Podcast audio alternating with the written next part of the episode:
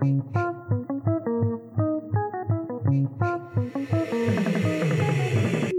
Conquest of Bliss, a podcast about finding light in the darkness. This episode was produced by Kabby Productions. Welcome back to the Conquest of Bliss. I am here with the amazing Nicolle Double L, Nicolle Hodges. If you're not following her, you really should be. She does so many cool projects and a lot of really cool sex positivity stuff. And and so some of the projects just to name a few are the men who take baths girls who say fuck. And of course the one that i'm super excited to ask her about is the orgasm book. It's called oh the places you'll go oh oh. I don't know why i keep grabbing it because you guys can't see but i'm excited. Um, so nicolle can you tell me a little bit about what led to led to the orgasm book? Because it's so creative. Thank you. Thank you. Um, yeah thank you for that wonderful introduction. And uh, the creation of the book it's a bit of a long story so i'll try to keep it as short as possible and if anything jumps out at you just just let me know and i'll specifically elaborate on it. But i was in a seven year monogamous relationship. I was working towards the career of my dreams as a television reporter for a major news station in vancouver I was living in a beautiful apartment and everything felt like it should feel good. And yet I felt like I had fallen asleep at the wheel of my own life. I felt like everything had turned to a shade of gray and I had lost a sense of creativity uh, in my own life. And it wasn't until I started experiencing transcendent orgasms and pleasure that I realized how much more was out there and how many women uh, might be feeling disconnected from their own sexuality and their own vaginas and vulvas that uh, was actually causing them to live a life that wasn't in true alignment with with who they are and what they needed. And it really all comes down to the fact that i was reading this book and it asked me to go look at my vulva in the mirror. And i stopped when i read those lines and i was like i have to do it. I felt like the author would know if i hadn't.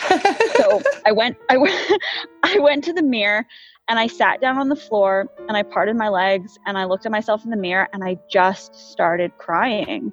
I just involuntarily sobbing because I realized that I hadn't looked at myself since I was probably about 15.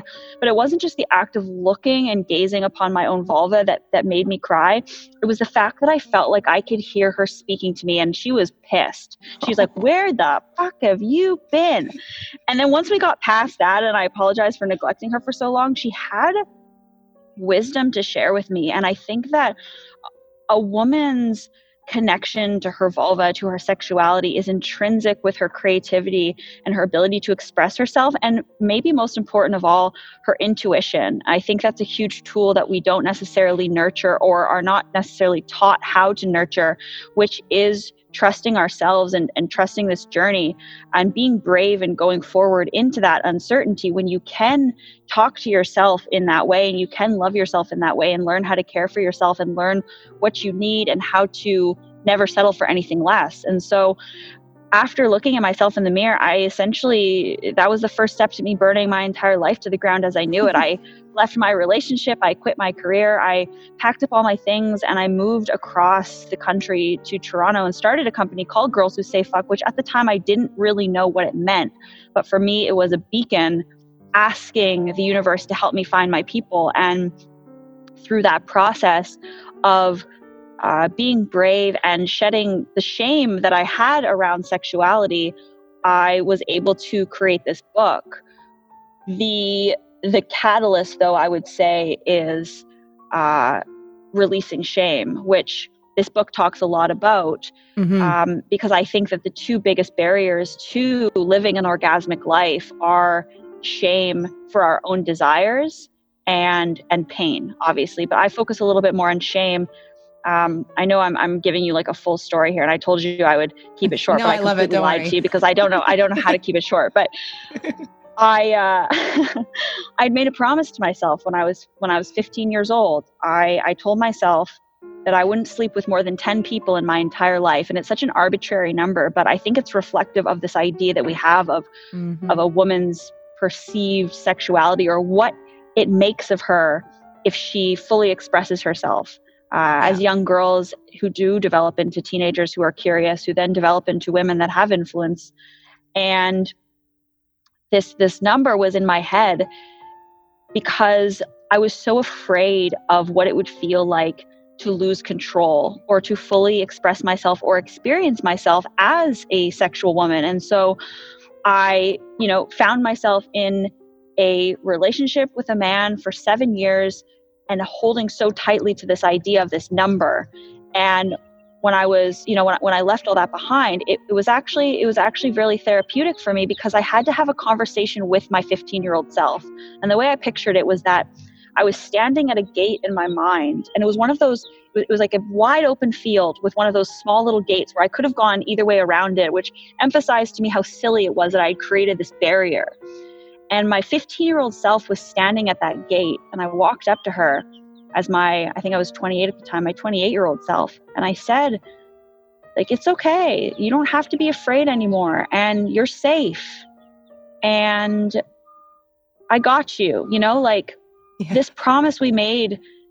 This, I'm getting emotional. Me too. I'm almost crying. This, this promise that we made took us this far and like you don't have to be afraid anymore and i think if we can teach women that they don't have to be afraid of this thing inside of them which is like just truly expressing what you want out of life they won't encounter those gates and they won't encounter those barriers to experiencing what it means to live an orgasmic life, which is truly just being able to freely express yourself and what you want and having the having the world reflect back at you all that you deserve. And so I, you know, I had this conversation with myself and I moved past that feeling. And on the other side of it, I found the most amazing people and opportunities and truly the creation of this book like orgasms allowed me to reach into this place beyond the physical and find it there and pull it back um, and continuing to nurture those feelings is what essentially led to the creation of it over two years but you know reaching into those places beyond just the act of having sex but like truly releasing into orgasm and truly releasing into pleasure um, was was essentially the catalyst for what has now become part of my life's mission that's oh, that's such a beautiful story and I like I relate so much just one second. Sorry, I relate so much to to what you're talking about. I mean, my the first time I had an orgasm during sex I was 19. Um mm. And my I mean, I did not make such a promise to myself. So I had had reached great heights by then as far as body count goes or whatever it is yeah. that the kids call it these days. Um right. but uh but it, uh, it it wasn't until you know I was 28 probably that that ever started happening regularly, and I mm. I found the same kind of freedom. And and you talked a little bit about about shame, and like damn it, there's so much shame around sex. Oh yeah. Oh yeah, definitely. And like one of the things just just to add to that before we continue is like I think it's really important to to, to say that one of the first things that I address in in the orgasm book is like rebranding virginity to sexual debut. Now, do I actually think we need to rebrand the word virginity to sexual debut? No, but I want people to start talking about it and start considering what the word and the implications of virginity actually is. To lose your virginity means that young girls are beginning their sexual journeys at a deficit, already believing that in, that embarking on this sexual journey begins by losing a part of themselves rather than gaining a part of themselves. That's so true. That's so true. And there's so many other complicated things around it. I did a podcast um, last week on someone else's podcast, and I talked about um, sexual assault, and then I talked about losing my virginity. And he goes, "Well, I thought you said that your first, your sexual, you're losing your virginity was sexual assault." I said, "Oh, like fuck no."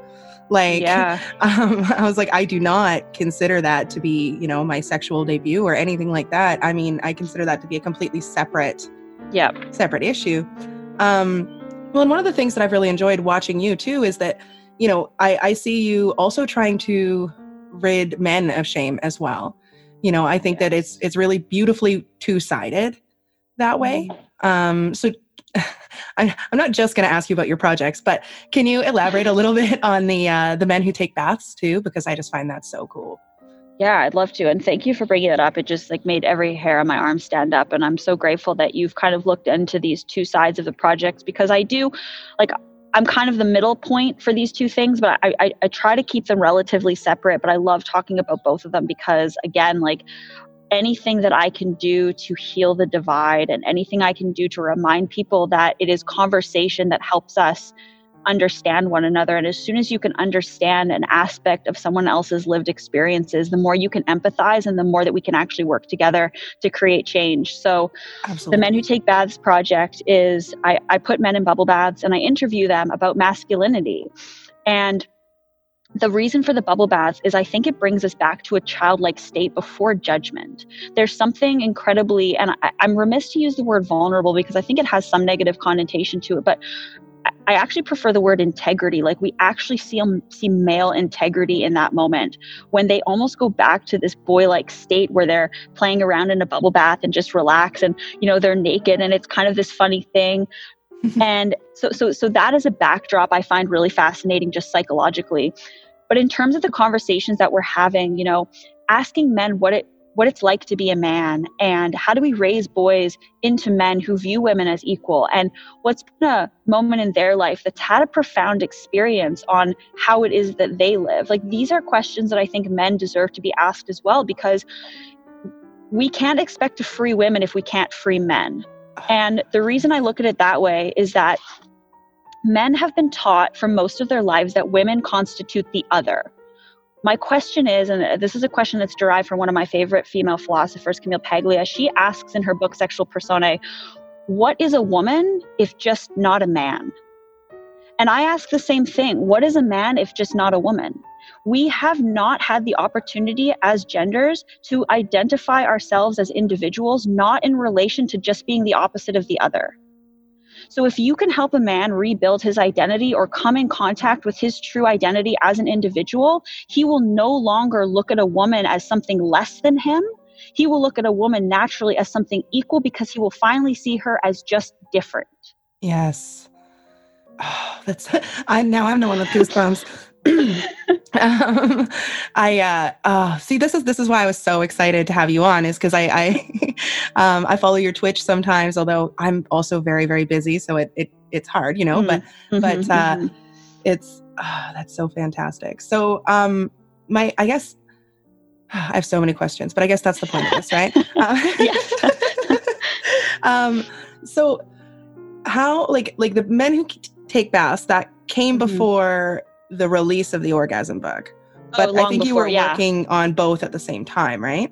I started Men Take Baths in 2017, right around the time that Me Too started happening. It was actually I believe it was right around when the news of Harvey Weinstein broke. And my first thought was, oh my God, this is going to create a huge divide. This is going to create the war of genders. It's going to become a man versus woman kind of situation because we are going to forget that there are so many nuances and complexities to human interaction. And that did happen for a little while, and rightfully mm-hmm. so, because I do believe that the pendulum sometimes has to swing almost a little too far to the other side to obliterate bad behavior and then it will naturally equalize or at least that's what the hope is. And so yeah men take baths was created in 2017 i don't think i started writing the orgasm book uh, until 2018 but in terms of in terms of like relevancy um, they've only become more relevant as time has has gone on because these conversations are only becoming more important and I think we're also at a time where we're craving craving nuance again. Um, and as as good as it is to be politically correct when we're talking about things like gender and, and sexuality and equality, I also think we're realizing how important it is to disagree with one another. Yes. And I'm actually a huge fan of compassionate disagreement.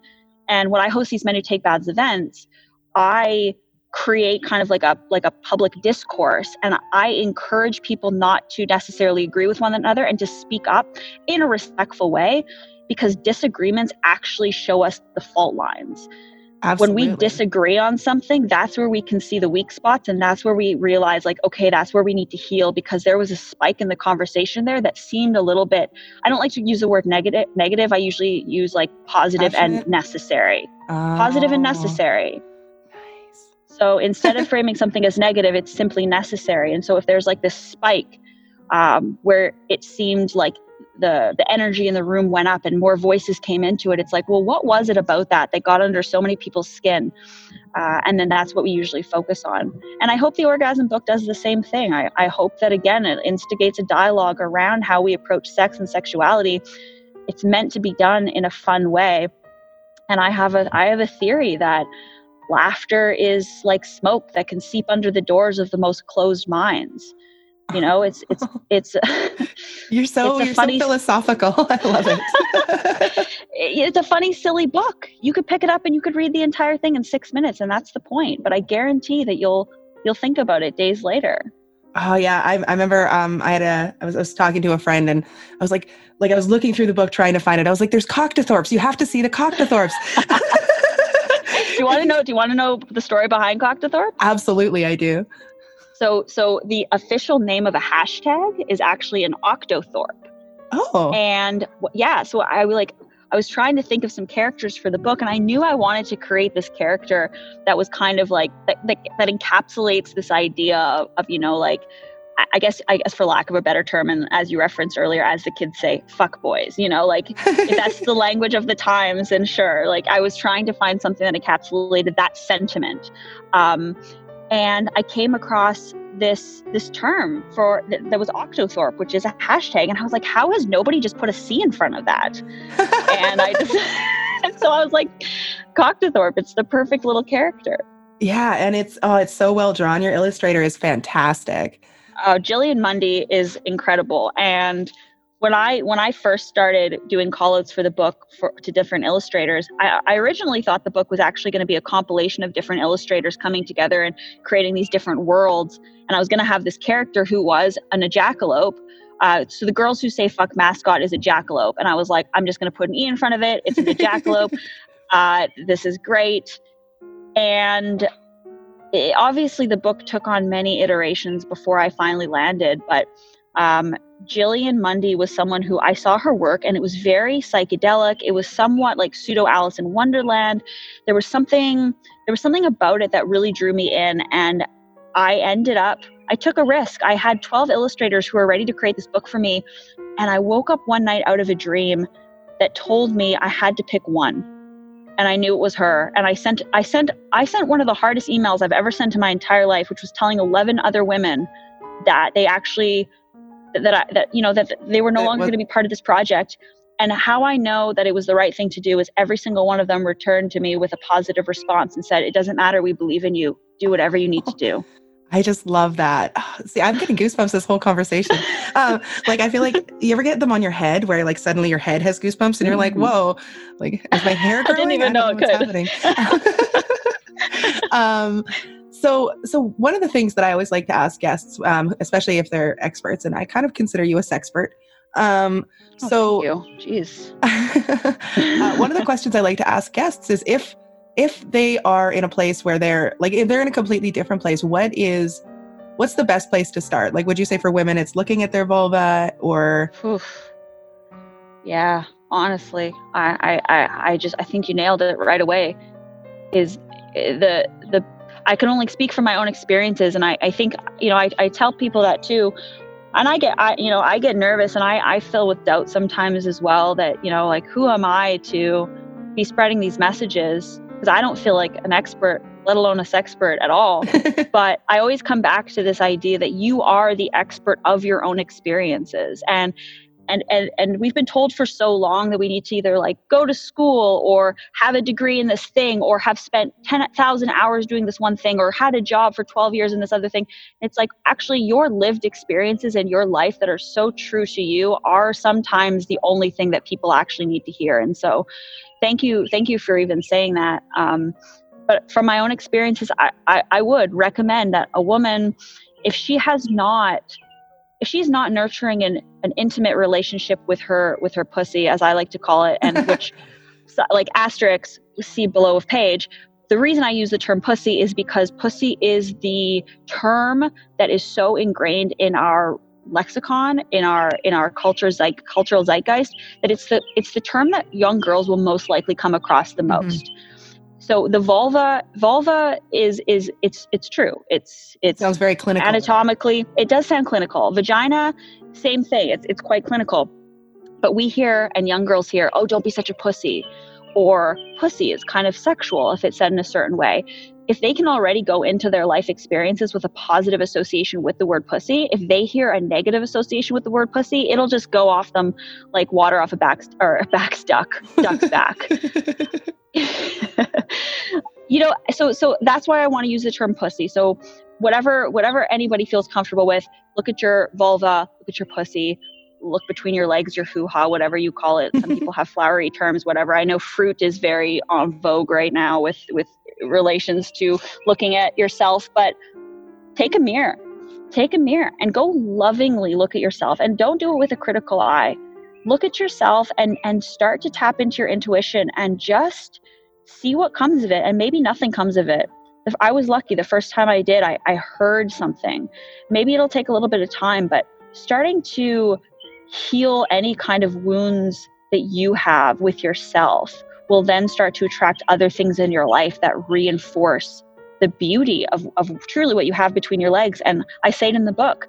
You know, one of my favorite four lines is remember this the universe is between your legs. You are the creator of all things. Your pleasure is a source of power, and orgasms can give you wings.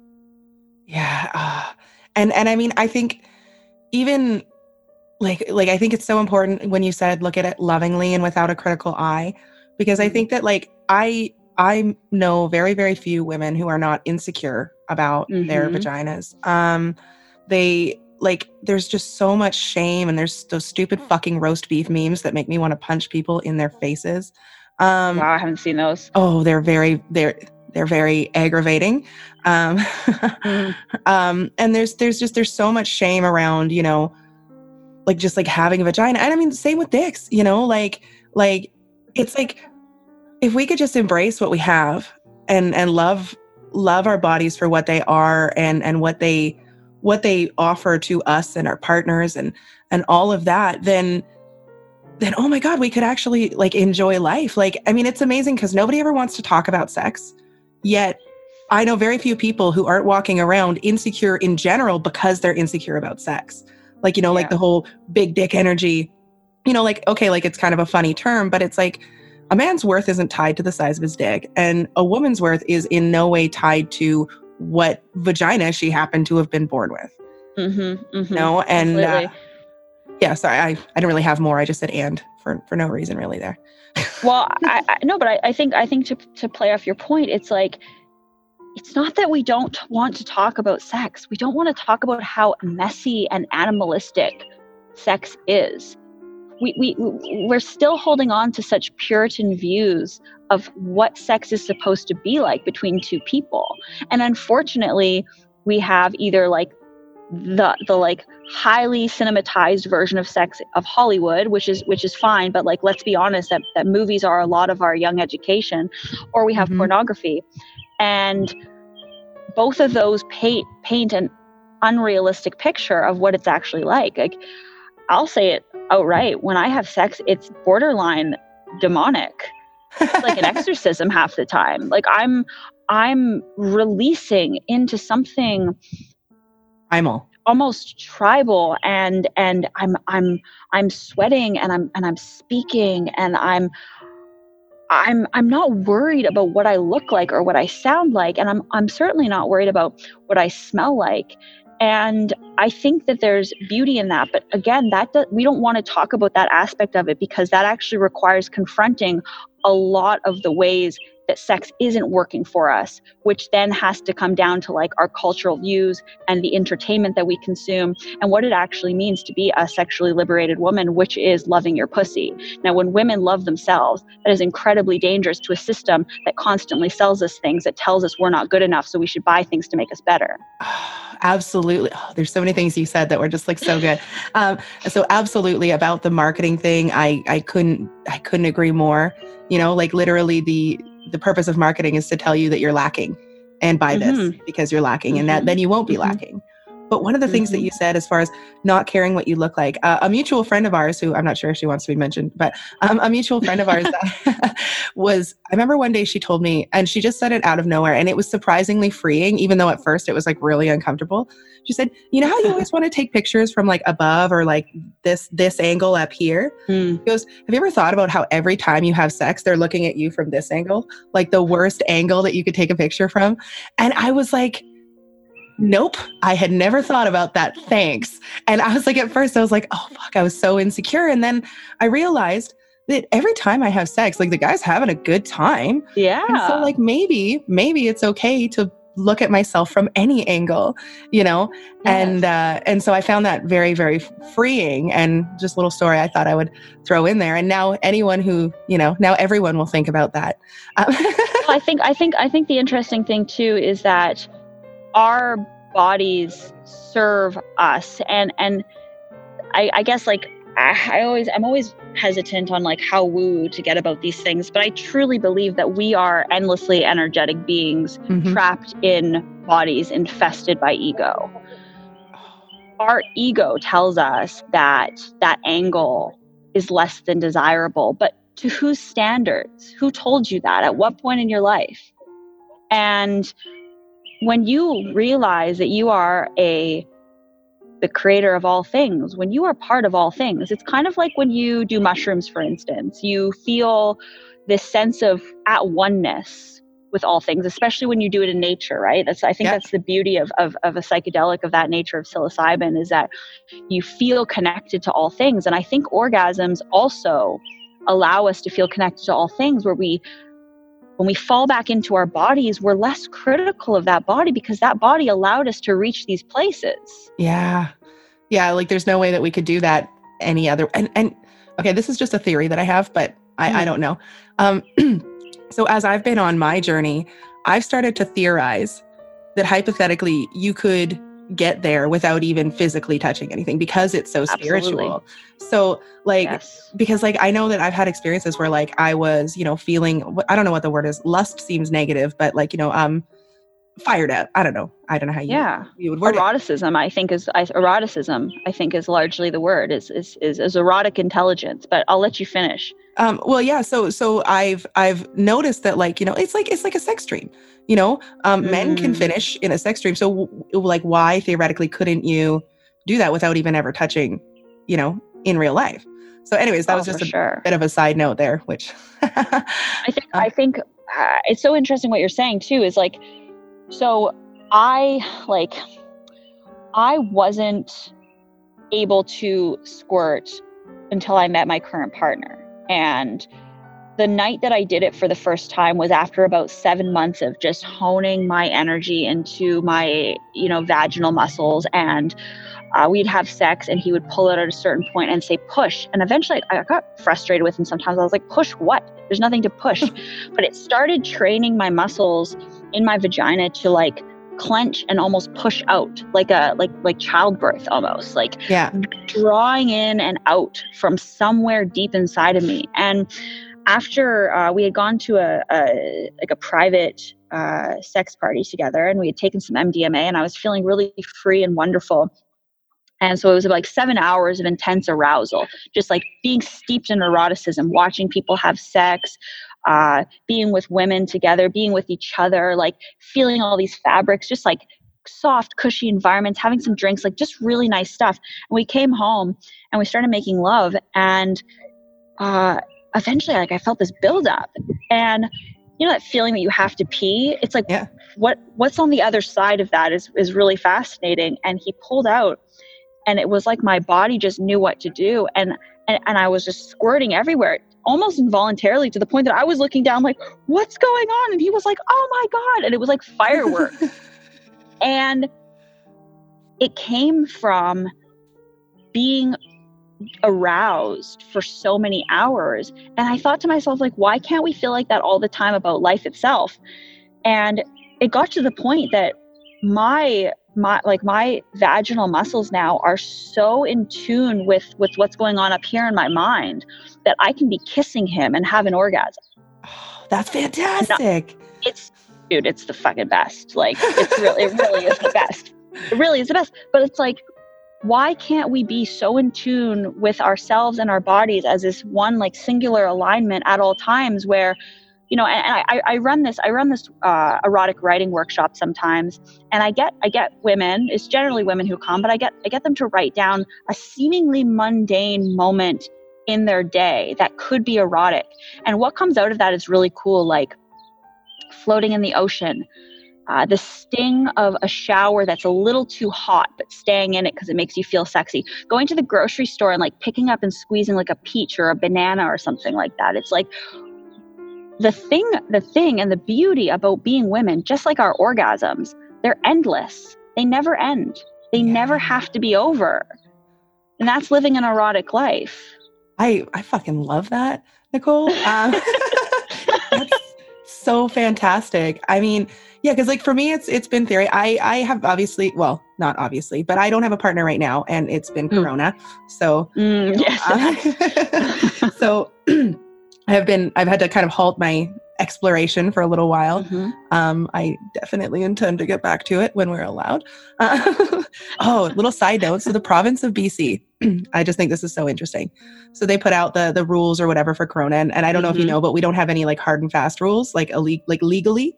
But mm. it uh, it's talking about people with it said the safest the safest is is masturbation which i think is so great that the government is like advocating masturbation. Amazing. Um and then it says you know if you have a partner you live with and then it says if you have multiple sex partners or do sex work please try to take it online.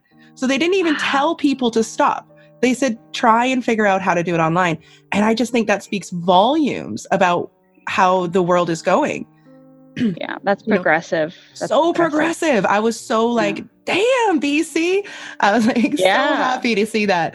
Um, but that was a total side note. Uh, no, um, I think that's really cool. So, hmm. um, yeah, I, oh, I forgot what I was going to say, but it's okay because my listeners are used to it. Um, it's very endearing. You get so sucked into the conversation of what you're saying. I love that. I think it's so good to lose your train of thought every now and then. Um, but yeah, like I said, I uh, I just I just love hearing your story and how empowering it is, and I really liked what you were talking about, where we're all, you know, it, we're capable of it all the time, and I think that the the shame, the shame really really needs to go because there's so much power in that our sacral chakra is that what it's called i feel like it's called the mm. sacral chakra but i could be wrong i think so yeah. Um, yeah. but there's so much power that comes from that part of us and yeah. even more importantly, or maybe to me more importantly, is that I think one of the reasons that we are sex obsessed as a society is because it's so taboo. So I think mm-hmm. that even the people who are like whatever um, weird about sex, I don't know what the word would be, but like sex shaming and stuff like that, mm-hmm. I think that they would even benefit from people being more free because once it is actually just a normal part of life, then we don't have to worry about it so much. It's like this this thing we're not allowed or not, you know what I mean when I say not allowed, you know, where it's it's yeah. taboo to talk about. And then yeah. so it just like builds up into this mountainous molehill when really it should just be a normal part of life. Mm-hmm. mm-hmm. And it is. It's like one of the things we all have in common. You know, like I kind of joke, it's like, okay, what do we all have in common? We were all born of woman. Uh, now we all have coronavirus in common. kind of funny, but but but honestly, what's the other thing that we have in common? We will all have sex in our lives. I mean, I hope that we all have that in common, but we will all have sex. We will all do this thing.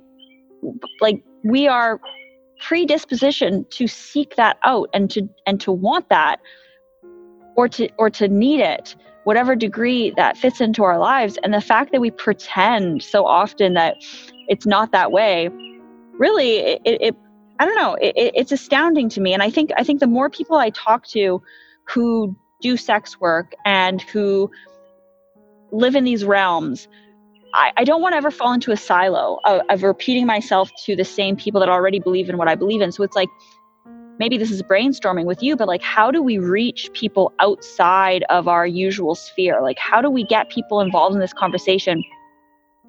And again, it could be something as simple as like going and looking yourself in the mirror or talking to your friend about about pleasure or asking yourself what turns you on.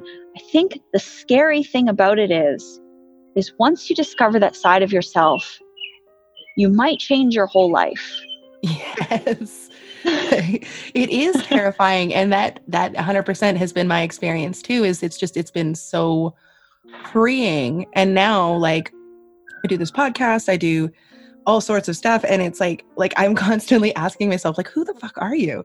Like yeah. what, yeah. what happened? And and it what happened so much with with i mean part of it was the sexuality but like there were so many factors but yeah. it was it's it's terrifying you know i'm not gonna lie. But to answer your your question about how do we reach mm-hmm. more people i think personally i think that the best way to reach more people is to just live a good life and then people mm-hmm. reach out and ask I mean, like for mm-hmm. example, you know, I've been following you because we went to the same high school and we weren't even like really friends. You know, we just knew each other and I've been following mm-hmm. you and me seeing you live that amazing like miraculous type life from the outside made me want to reach out. And I think that mm-hmm. that's that's really like I'm such a big believer in passive conversion where, mm. you know, if people aren't ready to hear something, they're not going to listen anyways. So it's a waste of everyone's energy and it, yeah. and it stresses people out. Whereas if we just demonstrate what it looks like to just find joy, find peace, find transcendence, then mm. it it it gives people something to ask us about and then we can start the conversation. Yeah, absolutely. I completely agree with you. I think you're completely right. Living a life authentically yours will therefore attract people to that that also are seeking something that you might then be able to help them with which is again is why i think that you being the expert of your own experiences and not shying away from that is one of the most powerful things you can do. Because if you're on your right path again not to get too out there but the vibrations that you're putting out into the world will naturally attract people into your circle that need to hear or or long to hear desire to hear what it is that you have to say but you need to be you and i i, I mentioned this in the book like the greatest thing about doing what's true is it makes you the youiest viewer of you. The world wants to know how you do what you do. Oh man, I love I love the way that you do the right. Like you nailed the Dr. Seuss thing so hard. Thank you. Thank you. I studied I studied him for a very long time. um so before I let you go, I'm wondering are you open to playing a little game? I would love to play a game with you. Okay, so it, I'm I'm trying to do a, it's basically um, poorly described things, and I'm picking a different topic because the internet is full of them, and then yes. and then you would have to guess. So last time I did animals, before that I did jobs. So and Lord knows I didn't write this list, so if it's awful, I blame uh, I blame Bored Panda. Okay, okay, fair enough. I'm, All I'm right. in. Group spends nine hours returning jewelry. Oh wow. Groups man, I must be so bad at this. Group spends nine hours returning jewelry. Okay, tell tell me what this one is and then maybe I'll get the hang of it. It's the Lord of the Rings. Oh, okay, so it's like movies. Yeah. Oh, did I not say that part? Oh. No, no, no, you didn't. I was like anti-robbers, Christmas markets. Uh, okay, okay, movies. Okay, so okay. grumpy emo chick ponders whether to shag a corpse or a dog over several years. Oh no. This can't I, I don't know. I don't know. it's so bad. Twilight. You're gonna Oh, these are gonna make me laugh, but I'm not gonna get these. Okay, keep going, keep going. Um. Oh wait, why are they not? Oh gosh. Okay. Um. Everyone tries the ice bucket challenge. Frozen. Titanic. Oh damn it. um. Oh, they're not loading. Okay. Uh, I've never watched, seen this movie, so I don't know if this is good. Um, Leonardo DiCaprio wanders a frozen wasteland in search of an Oscar. Oh, that's funny. Uh, the Revenant. Yeah, it's The Revenant. Okay, well, that'll yeah. be enough because it's not loading and I'm not going to leave the airspace. Um, so, uh, so before we go, can you just uh, let people know how they can find you, how they can connect, and, and see more of your incredible projects?